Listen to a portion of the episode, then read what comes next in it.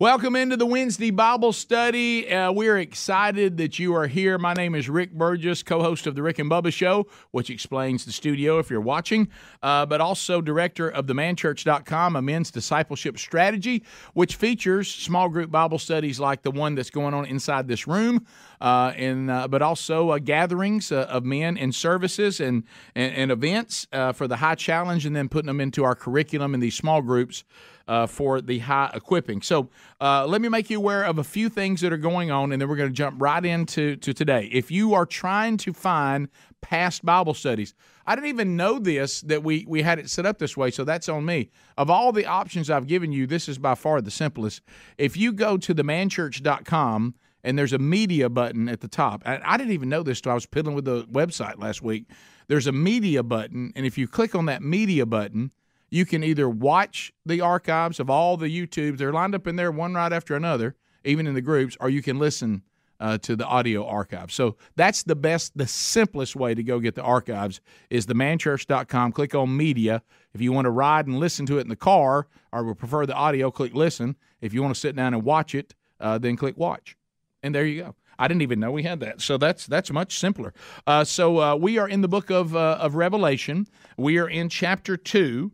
Uh, today we will be going to the next letter. We've done three letters of the seven churches, uh, and today we'll get into letter four, uh, the church in Thyatira. There it is. Everybody was looking forward to me trying to say that today. Thyatira. And we'll talk more about that. A couple of man church opportunities out there uh, coming up this week. If you're watching on uh, February the, what's the day? The 8th. On the 8th, uh, coming up Friday night, the 10th, Bremen, Georgia, Rich Wingo will be there and we would suggest that you bring someone.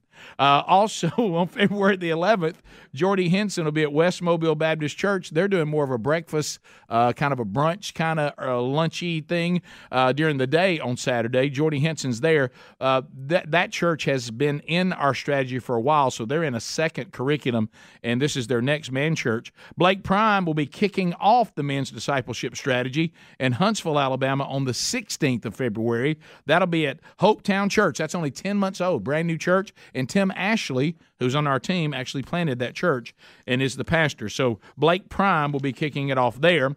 Uh, the Prove Yourself a Man uh, 2023 conference at Chipley, uh, Florida, at First Baptist Church in Chipley.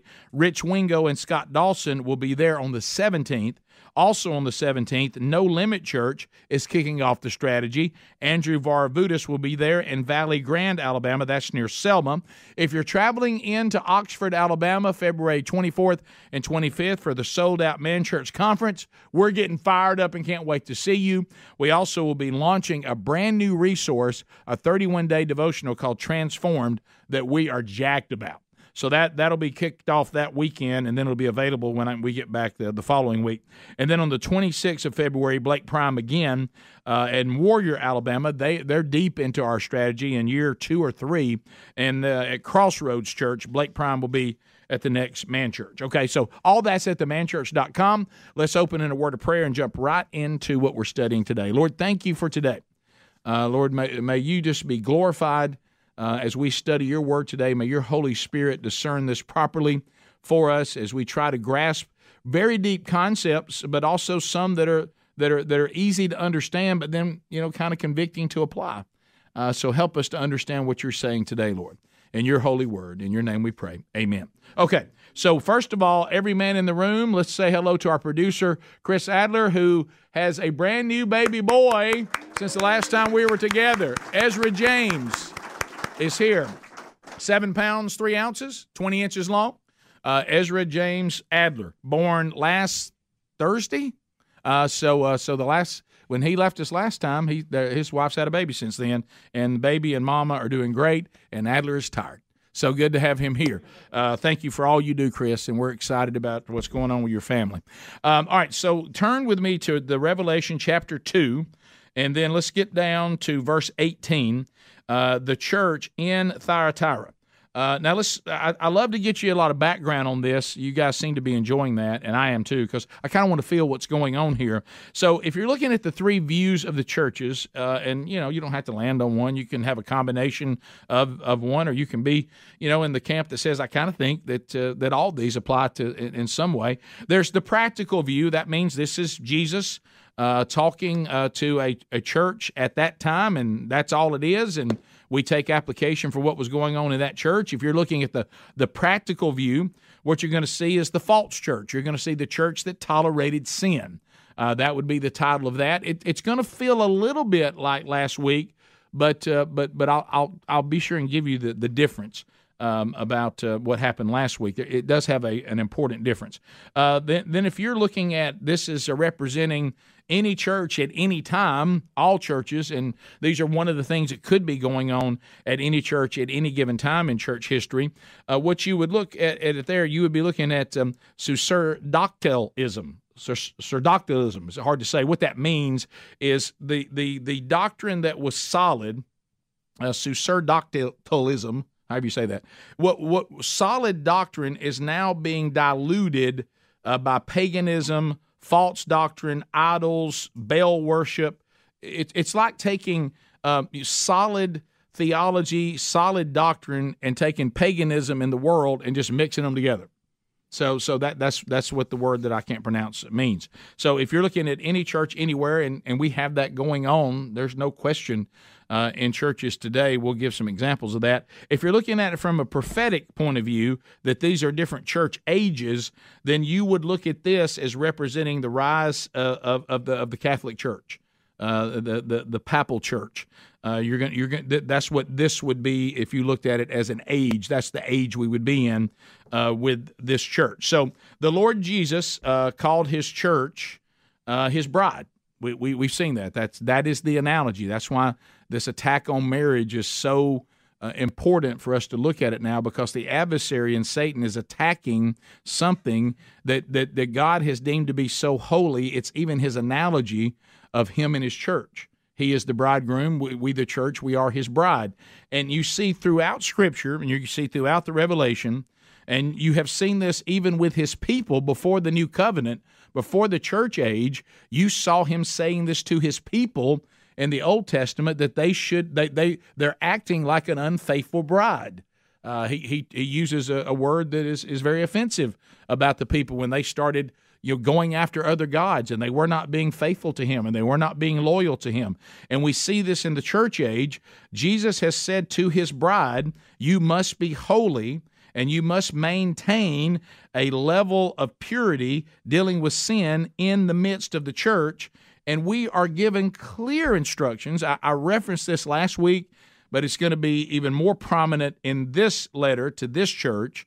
Is Matthew 18, 15 through 17. I want you to jot that down because I believe that we should become very, very familiar that the scriptures have given us clear instruction on how we are supposed to confront sin in a fellow believer's life. Now, this is where everybody gets confused. It's important that, that we don't get confused here. We do not judge the lost. That is not, we are not given that authority. Now, we can certainly look and say, well, that person appears to be lost based on the things that we're seeing, but we don't, we don't judge the lost. We can stand in opposition to the lost and say, we stand with God uh, and we're not against you, we're just for Him. But God is dealing with their eternity, not us. Okay? And honestly, you don't see there will, there will eventually be wrath if they do not repent. But the anger stirred in God toward the lost, really, when the lost act lost and when the lost partic- participate in perpetual deliberate sin, they're not being inconsistent. They're lost. They've never made a claim to be redeemed. They may reject the plan of redemption. They may reject the, the existence of God. So their lives actually are consistent what what he wants us to deal with in Matthew 18, 15 through 17, and he's told the leaders of the churches and the congregation of the church, we are to confront sin in the lives of those who claim to be redeemed and part of the church. Paul makes this very clear in the first letter to the Corinthians. He says, We are called to judge the church. And that's what Jesus is going to be dealing with with this church. They're not doing that but on it, but to a much larger degree than last week and at, at, at Pergamum.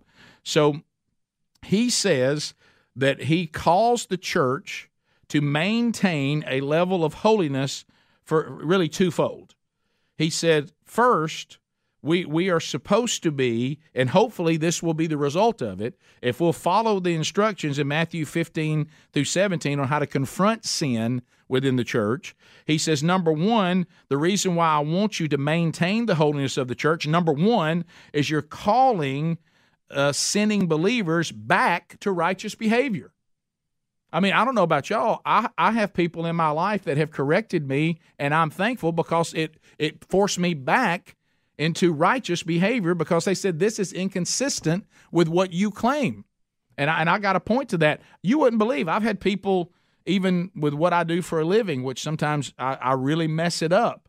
Uh, and stumble because I'm trying to do secular entertainment, and some days things get away. And and I have friends and brothers, and they'll call me up and say, "Hey, enjoyed listening to Howard Stern today." And I'll say, I'll, I'll say, "What are you talking about?" He goes, "What were you doing participating in that conversation? That that's not what that kind of conversation a man of God should be involved in." And I'm like, you know what? And and if I can't refute that, eh, I go, you know what? You're right. Thank you for pointing that out. Hey man, that got away from me. And you know what did I do? I made the big mistake of thinking, well, that's not a big deal. No, what do we say? Sin always matters. So so uh, so I, that, but they're not doing that to be mean to me. They're doing that to try to what? Correct me so I get back into righteous behavior. So that's that's the first reason why uh, that we're told to rem- to maintain the holiness within the church. Number two, and this is the one that I think we miss on. You know, because you probably this is sad too. You it should really be reversed. We should say that this that that caring about the person and hoping that they, their their behavior will be corrected should probably be our passion number two what is number two should really be our passion number one, and that is to purge those from the church who stubbornly cling to sin, uh, resulting in the purity of the church. That the purity of the church is maintained because of our devotion to Christ. That we love Him so much that we will not allow His bride to be stained.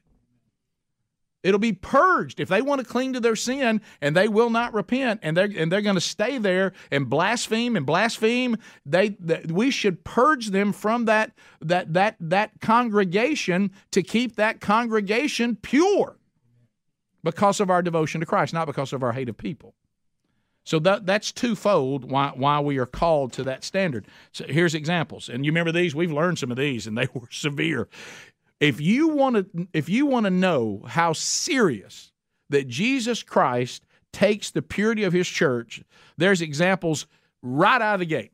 As soon as the church of Acts is established, what do we find in Acts 5 1 through 11? We studied it. I've even got a message that I go out and, and, and do man churches with this message. This is the How We Gonna Bury You message. And in Acts chapter 5, 1 through 11, what do we find? God purged the church of Ananias and Sapphira. He killed them. Why? They lied about what they were given. And they were not required to give all of the money that they claimed they were given. They just wanted to get the accolades that Barnabas was getting. Since he gave all the profit he made on his land, they wanted to pretend to give all the profit but keep some for themselves. And boy, Peter looks at them and says, How have y'all allowed yourselves to lie to the Holy Spirit? How can you have the Holy Spirit and what y'all just did? You planned it. And of course, his wife hadn't showed up yet. And, and, and Peter says to Ananias, he said, You have not sinned against us. You've sinned against God. And God killed him. And you know what it said? And a great fear came upon the church. I bet it did. Hey, you think you, you think people didn't start tithing on gross versus net? Real fast. Okay? So and then and then his wife shows up and she's in on the plan, but he's the one that taught her to to, to sin. She comes in and and and uh, you know, this is where you got to have friends like I just talked about. Where were her friends? She was three hours, you know, of course, late. She was three hours behind Peter. Where were the people that ran out and said, "Hey, Sapphira, if Peter asks you about this land, come clean. Don't cling to this this scam you and your husband got going." But they didn't, and she walks in and they ask her the same question, and she stays to the same scam. Bam! God kills her. So God goes on record about church discipline early purge the church of those that will not repent. And so then what where, where do we see it again? The Jerusalem Council. Remember we've talked about our brother James that we reference a lot. Could, you know, we had the we had the Jews and the Gentiles. They're inside the church, and the, the Jews are trying to hang on to circumcision, and the Gentiles are trying to hang on to paganism, and that church was not pure. And Peter couldn't get it under control. John couldn't get it under control. Paul couldn't get it under control. They sent for James. He got it worked out real quick. Here's what we're going to do. Here's what we're not going to do.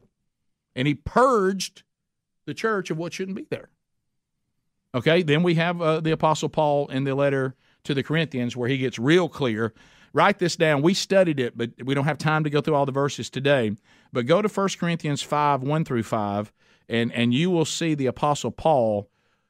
I mean, he is doubling down on this man that is in open. He's saying pagans don't even do sexually what he's doing.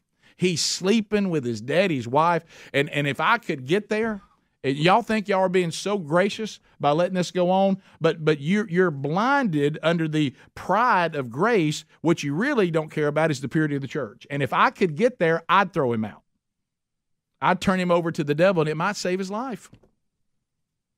And so the Bible is extremely clear. Paul removed unrepented leaders from the church of Ephesus. Go to 1 Timothy 1:20. You can read that one. And what did he say to Timothy? to those leaders that were beginning to blaspheme the church, here's what Paul said. He said at the church at Ephesus, Ephesus, I have handed over to Satan, I've handed them over to Satan to teach them not to blaspheme. I've turned them over to Satan. They're out to teach them not to blaspheme. Despite the clear teachings throughout our church's history, all the way to today, we struggle. I can only speak to the West. Uh, I, I, I've visited churches around the world, but, but, but this is not a topic that we ever got into. So I can only speak to this. Despite the clear teachings, the church throughout history and today, especially in the West, struggle and they and, and not to follow a pattern of tolerating sin in the church. Charles Erdman put it this way from the three churches prior to, the, to this, the three letters Ephesus, the problem they had, they were loyal to Christ, but they lacked love. Smyrna, their loyalty to Christ was tested by fire. Pergamum, they, they had loyalty that lacked moral passion.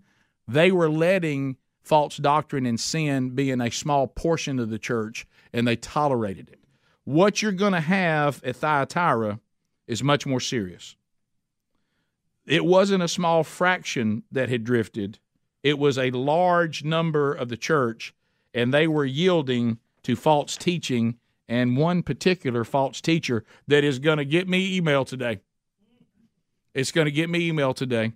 Uh, this is one of those days where I have to remind y'all of my email address, speedy at rickandbubba.com. Um, here comes so the, the, character of the seven churches, other than Philadelphia, uh, as we move, Philadelphia is going to all of a sudden come out of nowhere, and, and we're going to say, wow, the trend stopped here. But other than Philadelphia, it's becoming more and more influenced by evil as every letter goes out. You're going to see Laodicea where it's all going to come together. Philadelphia's going to give us a break, and we're going we're going to learn how it ought to be done. But then when we get to Laodicea, this is just going to continue to get worse. So the church had slipped compared to the, the, the two prior.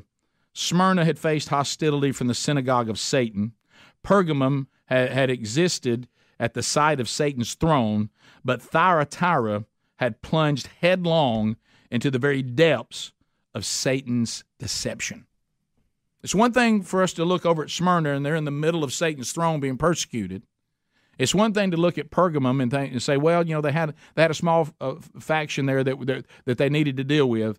What you're going to see at Thyatira, the depths of satanic deception was covering almost all the church. It, it, it was taking over, and and and Jesus Christ is not happy.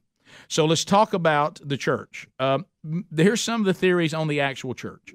Uh, Acts 16 14 mentions a woman named Lydia. We're familiar with her when we studied Acts. Lydia uh, was, uh, was from Thyatira. Uh, she sewed the purple fabrics. Remember that? She was a worshiper of Christ. She was converted under Paul's ministry at Philippi. Some think that, that this church may have started in her home, that that's possible. But more commentators say, eh, maybe but it's more likely that the church was was pretty s- simple. It was just founded in Paul's outreach at Ephesus. It's just a church he planted, and he was he was he was doing this out of Ephesus, and, and he ended up planting a church at Thyatira. Um, and so, uh, and you find that in Acts nineteen ten, if you want to make a note of that. So let's talk about the city a little bit. Uh, it was in the northern part of the seven cities, about forty miles from Pergamum. I mean Pergamum. Uh, it was built uh, on in relatively flat country, not, not, a lot of, and this is going to be a problem for them. It didn't have many uh, natural fortifications, and and if you look in history, Thyatira was was the gateway to Pergamum, which we talked about last week. And here's what they were supposed to do before the Romans took it over: they were supposed to de- delay any attackers that were headed for Pergamum, but because they didn't have any natural defenses, they were they were defeated and conquered, and they couldn't hold on very long, and they were destroyed and rebuilt over and over and over again because they really had no way to fortify themselves. Uh, but in 190 BC, the Romans uh, finally took uh, took it took it over, and then of course they brought peace because then they would protect it. So you had the Roman Empire at that point. Uh, it flourished commercially once they got into the Roman Empire. Uh, its location actually became an asset, not a liability, because of being located on the main drag going north and south. It would be like where we're all from if you had a city set up right there on 65 you know, if you got to go north, you got to go south, you got to come by us. And so the commercially, it began to grow. It also connected Pergamum uh, with Laodicea uh, and uh, and Smyrna and the interior regions uh, of the province of Asia. So it, it was also uh, served as a Roman post. Uh, so when when the revelation was written, when Paul is getting this revelation, and the letter for, for the church at Thyatira was being written, it was actually entering into a period of its greatest prosperity. Uh, unlike uh, some of the others, it was not very important uh, as far as a religious center. Uh, the god that they worshiped there mainly was Apollo. Uh, that was the main god there. Not a very sizable Jewish population, so they didn't get much persecution from that either. You know where their persecution came from? Unions because uh, it was commercially they, they they had these guilds which were unions and each guild almost like picture a mason uh, like a lodge or something like that. All these guilds uh, had a, a, patron god and each each one that was in that union if you were in that union you were required to attend and participate in the honored feast and the feast that they had to these gods usually uh, had meat sacrifices that were given to pagan gods that they would consume them there was all sorts of sexual immorality and cult prostitutes and things like that, and you were expected to participate in that if that if you were in that union. So that's what the the, the members of that church. That's where their persecution came from, uh, and Jesus was concerned uh, that that many members of this church uh, were not handling the pressure of uh, of these feasts and these unions very well, and he's writing a letter saying, "I don't I don't like how this is being handled." So uh, so that's that's where we are. Everybody ready? And this is so here's the letter. So Jesus begins and says to the angel of the church in in Thyatira, write the words of the Son of God, who has eyes like a flame of fire, and whose feet are burnished bronze. Now, remember, John has described the glorified Christ, and in every letter he's picking one of those descriptions and saying, For this church, this is who I am. So for Thyatira, we're seeing him with eyes like a flame of fire. That's the reference he's making to himself. And feet are like burnished bronze. What he's saying, remember about the about the eyes, this is that thing that God has been saying back in the old covenant, you know, when his people would be going after idols, they would be blaspheming him. They would be marrying outside of, of, of their of their religious convictions. Uh, they, the, and, and what would he say to the prophets over and over again? Do they not think I can see what they're doing? I see it. They're not getting away with this. I know what they're doing. Well, this is Jesus with that image. I've got these eyes of flame, and hey, Thyatira, I see what's going on. And what we need to realize wherever we are immersed in his local church, whatever's going on in that local church, he sees it. And he says, These are those eyes. I'm looking in. And guess what? My eyes, when I look into your church, Thyatira, my eyes are burning with indignation. I'm indignant about what I see there. I don't like it. And and for us, we'd have to say when when those same eyes burn with flames and they look into our lives and into our church, what does he see? Because he sees it. Is he indignant? Or is he saying, Well done? good and faithful servants. So his eyes also there there was something that he he sees there, and his eyes see something that is going to bring his wrath. Now remember when this is this is going on, this this this is that that period of time between Constantine that this is about to start happening and and you're and there's that time when all this mixing of the world and other religions and rituals is being mixed into this newfound peace over the Christian faith and and that that that's going on and this is the time period between that starting all the way to the reformation so what he is seeing are the things that are going to bring the reformation i see the drift this is going to require reformation what i see going on now and uh, and so the feet being bronze here, if you go back and look at all these things that that that John is seeing in the glorified Christ, when he's when his feet are bronze, that's judgment. That's what that symbolizes. So my eyes are burning into the church, and what I see is going to bring my judgment. And uh, and so then uh, he's begin he's going to start emphasizing uh, about the people in verses 19. So let's look at what happens in verses 19. He says, I know your works, your love and faith and servants, service and patient endurance, and that your latter works exceeded the first. So, so when he's looking, you got to be careful with this right here. And, and, and not all of the theologians agree with this point, but most of them go here. There's one way to look at this, and that is I see what you're doing, and you've done some things pretty good, which we've seen with other churches. And I know that, that, that as far as the works that you're doing and the services you're doing, you think, is this he talking about kind of like Ephesus?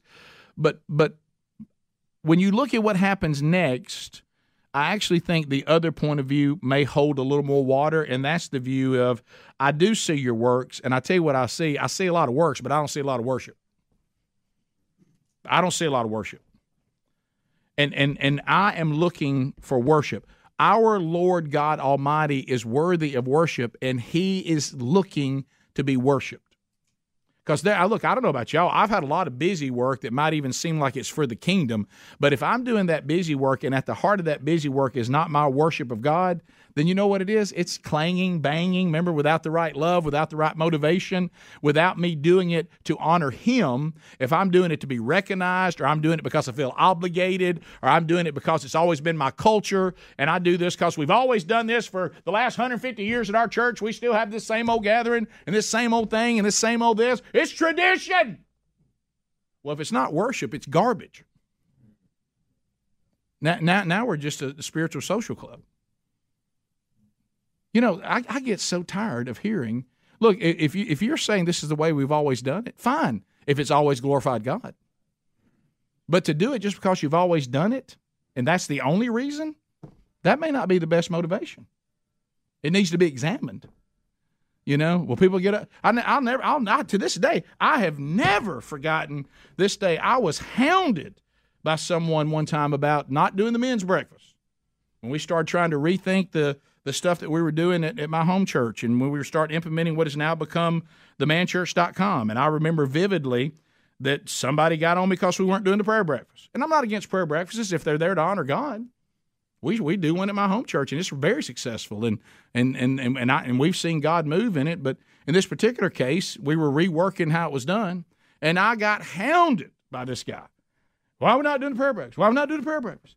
And I finally said, "This is the this is the, the thing. Usually, guys bring their kids to." I said, "Okay, all right, well, let's do it." So I go out, I get the budget for the food. I go get, I go find us a good speaker. You know, I bring I bring a, a guy in that you know is is is is got some celebrity to him. Everybody loves that at a prayer breakfast.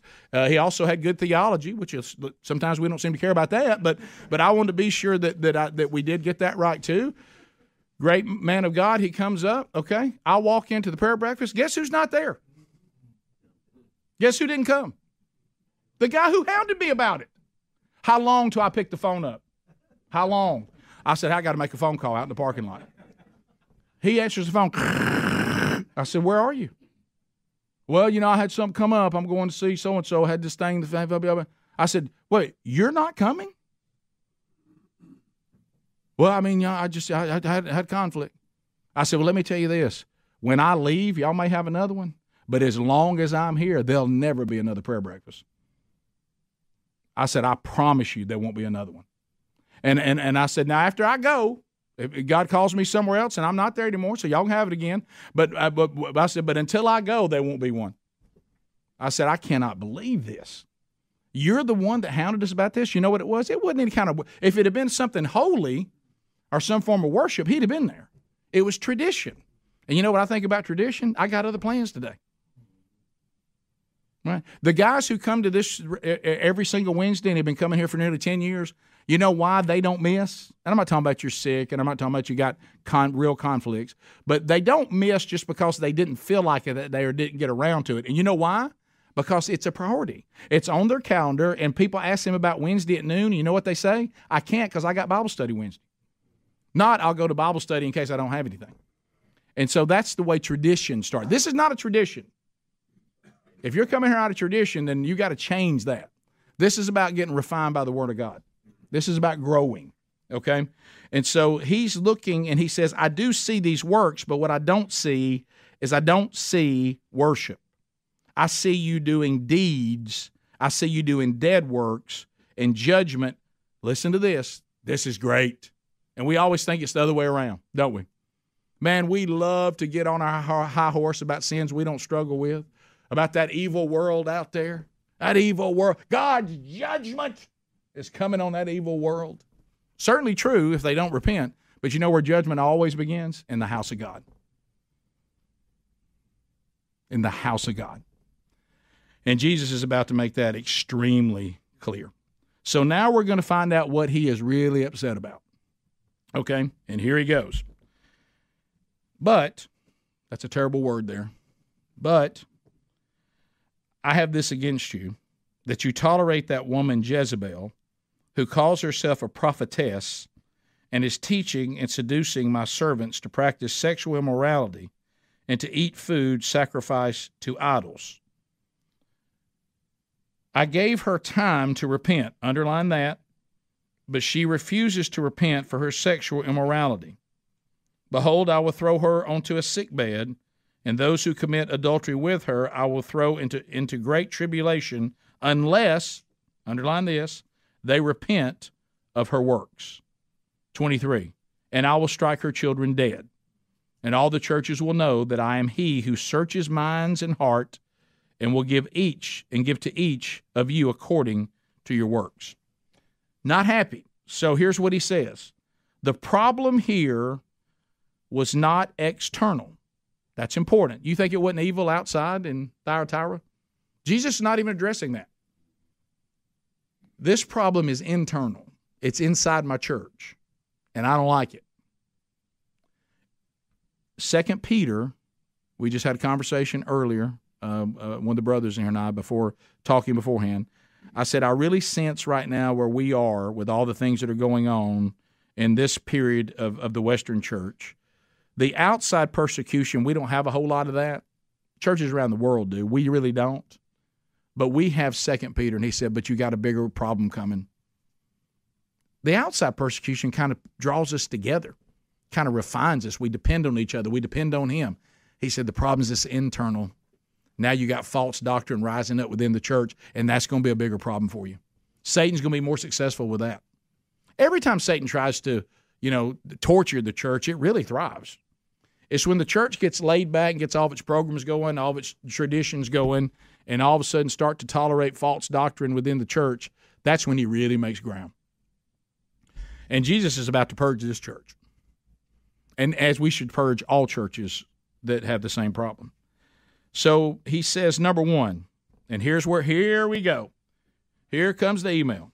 Number one, there is a woman teaching and preaching, and she should not be because she's a woman. Shouldn't be happening. I know. I, I can feel it. I can. You, you, you can go. You can go to First Timothy chapter two, verses twelve through fourteen.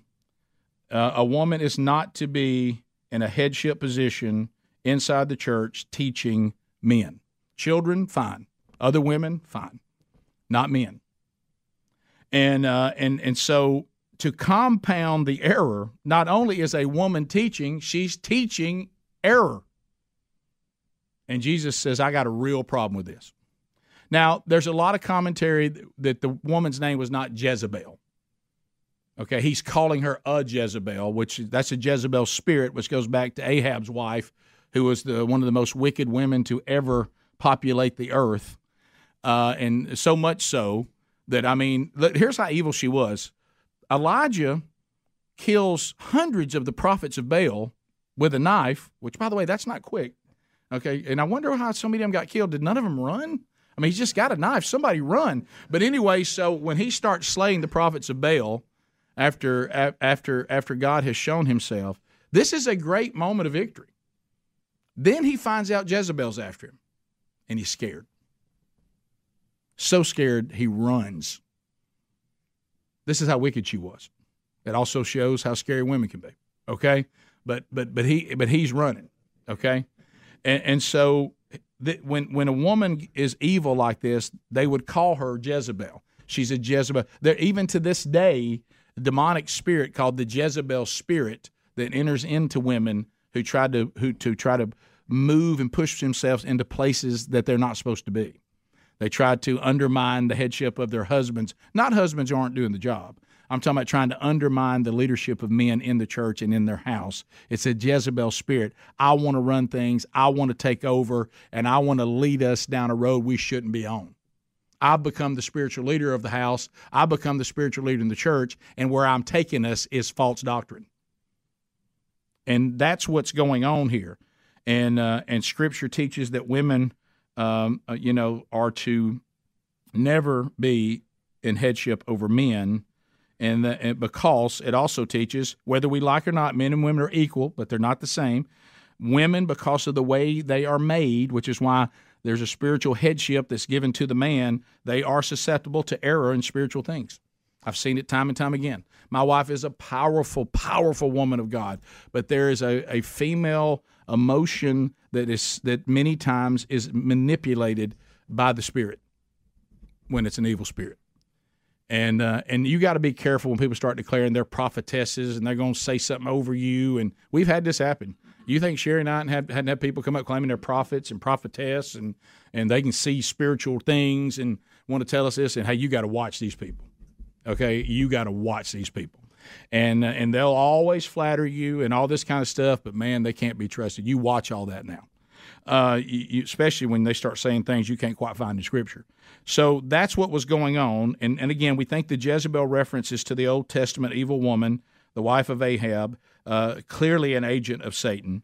Uh, and this woman is leading his bond servants. He even says that she's leading my people, those that have been redeemed by me, to practice sim- sexual immorality, and to eat food sacrificed to idols. Leading followers of Jesus into false doctrine or immoral living is a very serious sin. And how about this? It is mentioned by Jesus that it must receive severe punishment. Now, a lot of times there's nothing wrong with, with this, but it's not really theologically accurate. I've heard many people reference this. I referenced it before I learned it. That when Jesus is in Matthew 18, 6 through 10, talking about causing little ones to stumble, and everybody thinks that's the abuse of children. Certainly that can be applied, and God hates the abuse of children. That's not really what Jesus is talking about. He's talking about those that are new to the faith and people who teach them false doctrine and actually lead them away from Him he says to those people, it would be better that you had a millstone tied around your neck and you were tossed into the ocean. That's not really about children. It's really about spiritual children and those that are in the church that don't know much yet, and you come into their life and teach them the wrong things, or you went in to manipulate them on purpose, like this woman, and try to lead them away from Christ. That's really what he's talking about there. And we also see this again, uh, if you want to make a note of Second Kings uh, chapter 9, 30 through 37, you'll see Jezebel's death, and it's gruesome. It, it's going to involve dogs. I just want to warn you. Uh, but anyway, so so uh, you will see that God finally has enough of her, and it is ugly. Uh, so so then let's look at what he said in verses 21. This is beautiful. This is God's grace. Look what it says in 21. Don't miss this. I gave her time to repent, but she refuses to repent of her sexual immorality. So, what we see here, if Jezebel would have repented, or the woman he's calling Jezebel, if she repents, he'll forgive her. See, there's nothing, I mean, he said, I'm giving, the reason why I haven't taken her out yet is because of my grace. I'm giving her an opportunity to repent, and she won't do it. And listen to what he says. That's why you got to notice, notice what's going on in the churches right now. Repentance is leaving. You don't hear it talked about a lot. But exactly what he's saying is what I'm requiring is repentance. And if you had repented, I would have forgiven you. And here's the second part the fact that she didn't, I'm going to take her out. So why is he going to kill her? Well, false doctrine. She's she's in a position in the church she's not supposed to be in. Uh, and and and and but yet if she had repented, he would have forgiven her. But she won't. And so and and and this is going on all over the world right now. People that are openly sinning against God, and He's called them to repentance, and they won't. And as Adrian Rogers once said, the, the kind of behavior and sin that at one time was only found in the darkest shadows of the alleyway, now it struts down Main Street. Anybody see the Grammys? Uh, I didn't, but uh, because I knew what was going to happen, but uh, but I have been shown what did happen, and and also this is what you see right now. Uh, this is this is where we're headed, and and you know what he's saying? If these people repent and quit blaspheming me, I'll forgive them. But if they don't, so this universalism, it kind of dies right here. Uh, so then he goes to the next thing in 22 through 23, the sick bed. Listen what he says. Because she doesn't repent, make sure you got that point right. He says, Behold, I will throw her on a sick bed, and those who commit adultery with her I will throw into great tribulation. Hang on to that, unless they repent of her works. Okay. So, two different things. He says, For her, I'm going to kill her because she's had her shot. So the sick bed really is is is a uh, is a, is really showing that that I'm going to kill her. This is going to be her deathbed. I'm going to make her gruesomely ill, and she will die. And the sick bed also uh, represents the ultimate resting place for her, which will be damnation. It'll be a sick bed. It won't be a bed of rest. It'll be a bed of death. But look what he turns around and says, though. But those who committed adultery with her, I'm going to put them through a tribulation. Now, this is not the great tribulation. That's not what he's talking about. We'll get into that before we're done with our study. This is about tribulation. Jesus says, In this life you will have tribulation. He's going to bring trouble on them, they're going to suffer. And he says, So I'm going to put them through tribulation. Why? So they'll repent. If they'll repent of her works, what? I'm going, I'm going to I'm going to forgive them. So they're going in tribulation. This tribulation will continue unless they repent. Then it'll stop. If it do, if they don't repent, then I'm going to kill them too. But but he is giving a different. He's saying they haven't had the, the time that I've given her, and they've been deceived by her. So we're going to try to teach them the right thing, call them to repentance. These are people inside the church that just got led astray. Let's take them. Let's discipline them. Did you see tribulation? Let's discipline them and then let's put them under the authority of the church and hopefully bring them to repentance and back in good standing. But if they don't, then I'm going to take them out too. I will strike her children dead. That's her spiritual children. These are the ones that don't repent. This is not her literal children. These are the ones that she has been teaching. Back to the analogy of Jesus in Matthew 18, 6 through 10. So, these spiritual children, he says, the church at this time is about 40 years old when this happens. So it's too late for her, but her followers could still repent or die. Jesus is clear on how he sees and, and how he will deal with false prophets and false doctrine. Anybody gray on how Jesus sees false teachers, false doctrine? See, see, this is where you got to be real careful right now. The, the biggest example we see right now is we are seeing a Western church, not all of them, praise God for that, but a lot of Western churches that have gone soft on God's standard. Suddenly, I don't know when this happened, God has involved on marriage. God has evolved on homosexuality. God has uh, evolved on all kinds of things. Uh, and he's, he's evolved on gender. Uh, and this, and, and certainly you can still be coming to seek the truth. But what we're hearing is the false doctrine of, well, there's no need to change. God is fine with just the way you are. As a matter of fact, he's probably changed his mind. We're, we're, we're now referring to, like I said, to Romans 1, to, to what uh, Leviticus has to say, 1 Corinthians 6. We're, we're referring to these sins as now clobber verses. They make people feel bad. Well, yeah. They're also giving us clarity. And, and and we see people say now we'll marry same gender inside the church. Women can be pastors. Women can be uh, in headship over over grown men. We we just don't think God's holding to that standard anymore. And and so we're going to evolve a little bit with our doctrine, and we're going to evolve in our church, and that is no different in what Jesus is seeing right now at Thyatira. It's no different he would be looking in saying, I'm looking into the church right now. When did y'all start marrying two men? When did y'all start marrying two women? Who taught y'all this? Who's in charge? Who's teaching this? And, and those of you who are now buying into it, repent or die. I mean, that, that's what he's saying.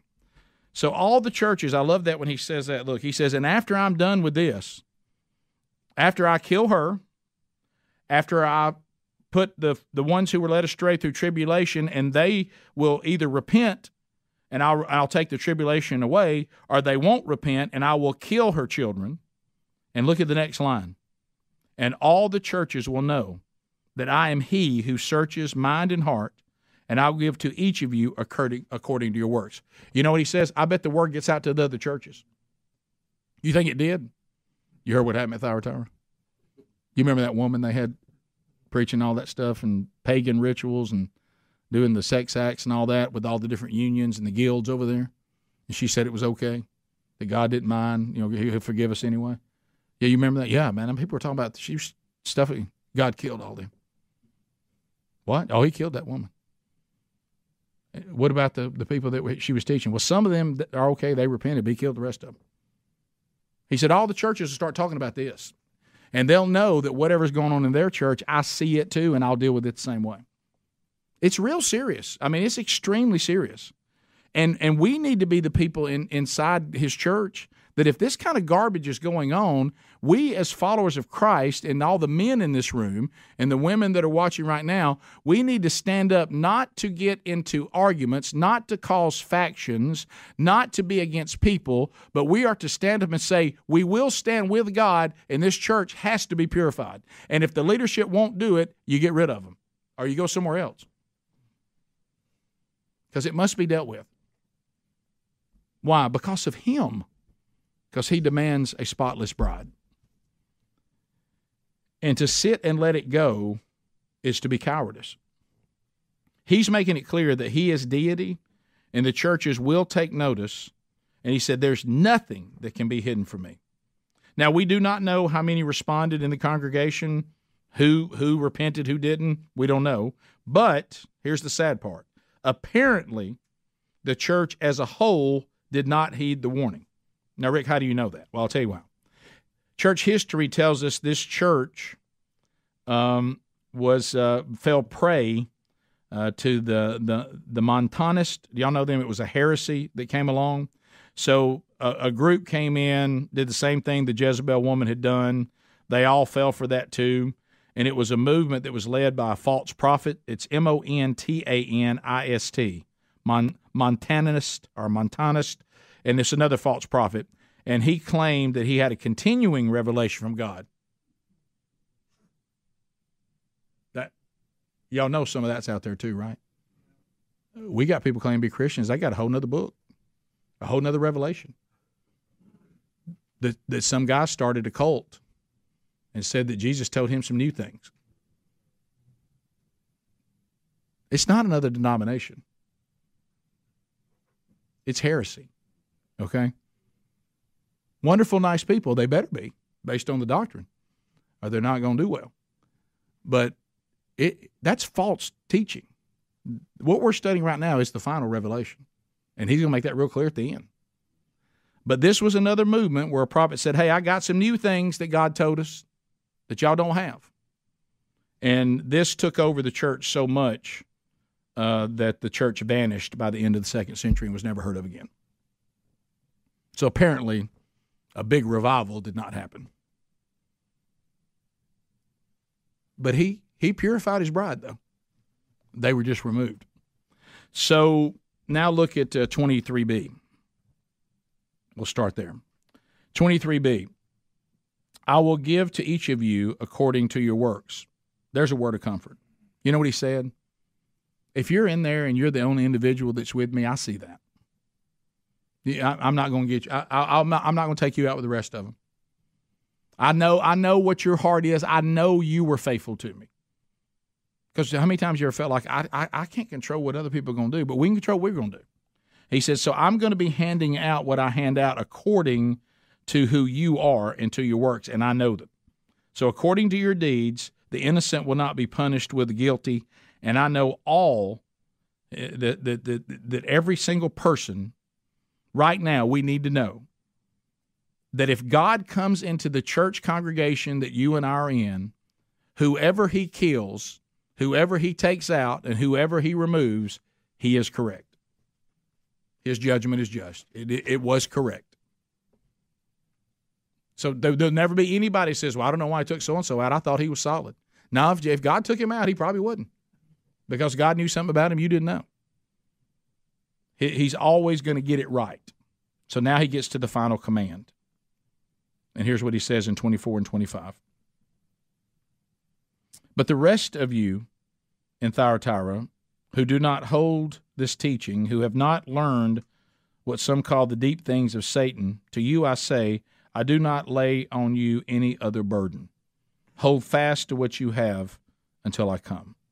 So, what is he saying there? Look, I know y'all been burdened by this. There's a lot of y'all there. Y'all can't believe the state of your church. You ever been in a church like that? Burdened by where it is?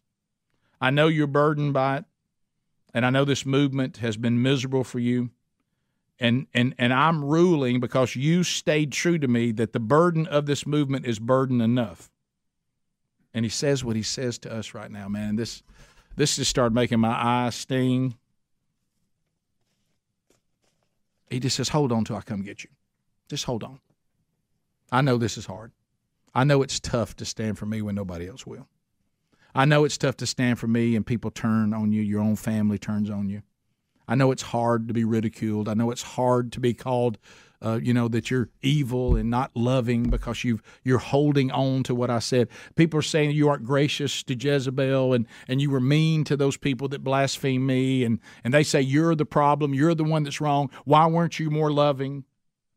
When all you were doing is you were being true to me. Well, this, this, this persecution from everybody being mad at you because of me is burden enough. Just hold on till I make this right. I say that to every one of you in here. Just hold on. He's going to make all this right. Don't don't don't turn on him. Don't be don't be led away. Cling to what is good, Romans 12:9 says, until I return. Cling to what is good till I return. Then he counsels us a little bit in verses 26 through 29. The one who conquers, boy, we're seeing that a lot, aren't we?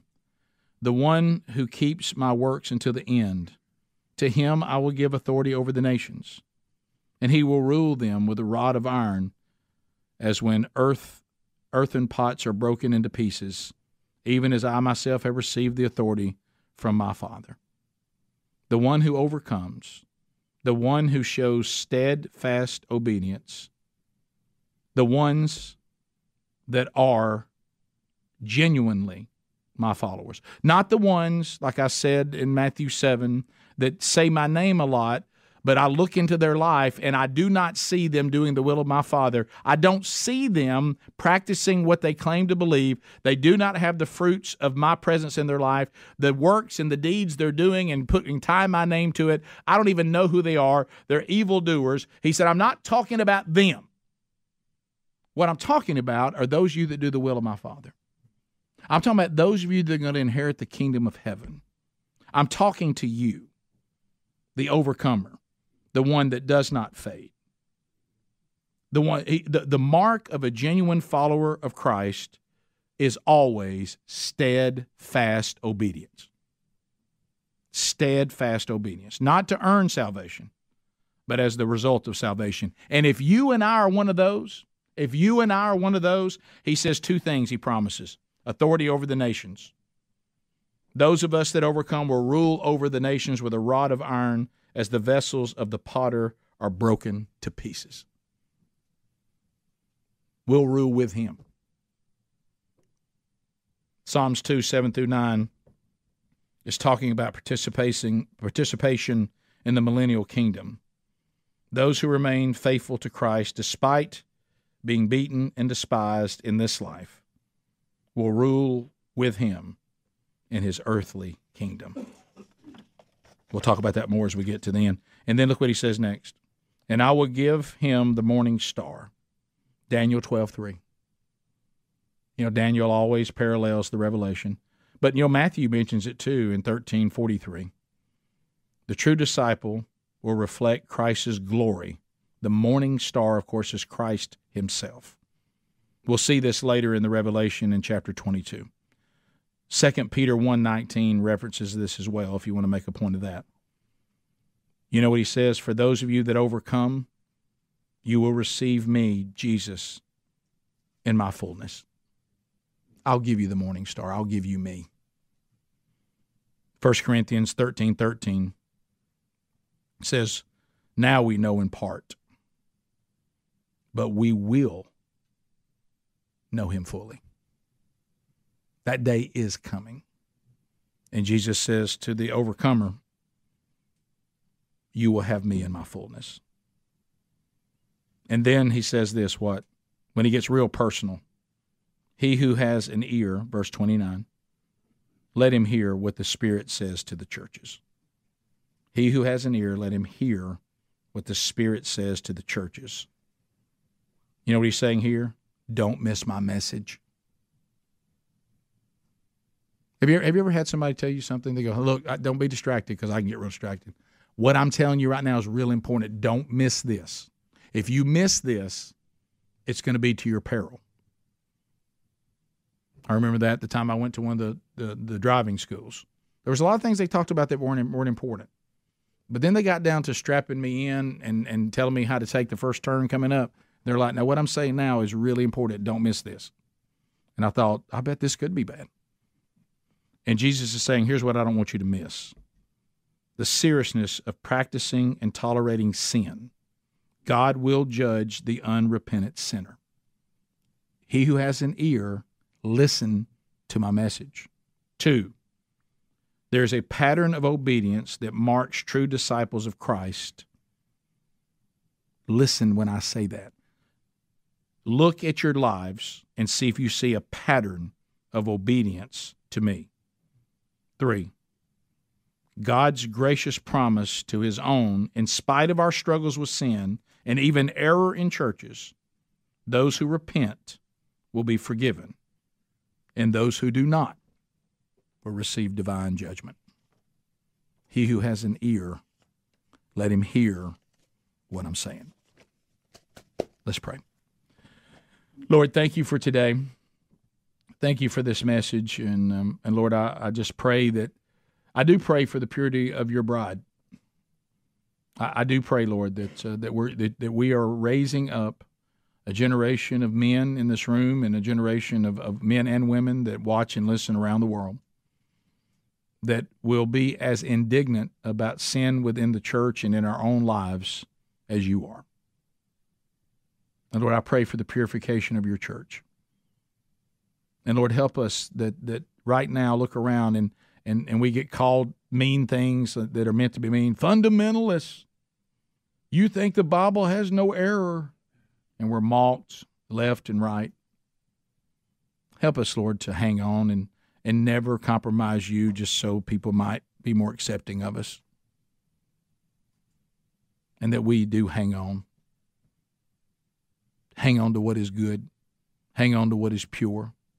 Hang on to what is true, no matter how loud the world screams. And we're steadfast and faithful until you come or until our earthly body dies and we step into your presence. In your name we pray. Amen. Thanks for being with us.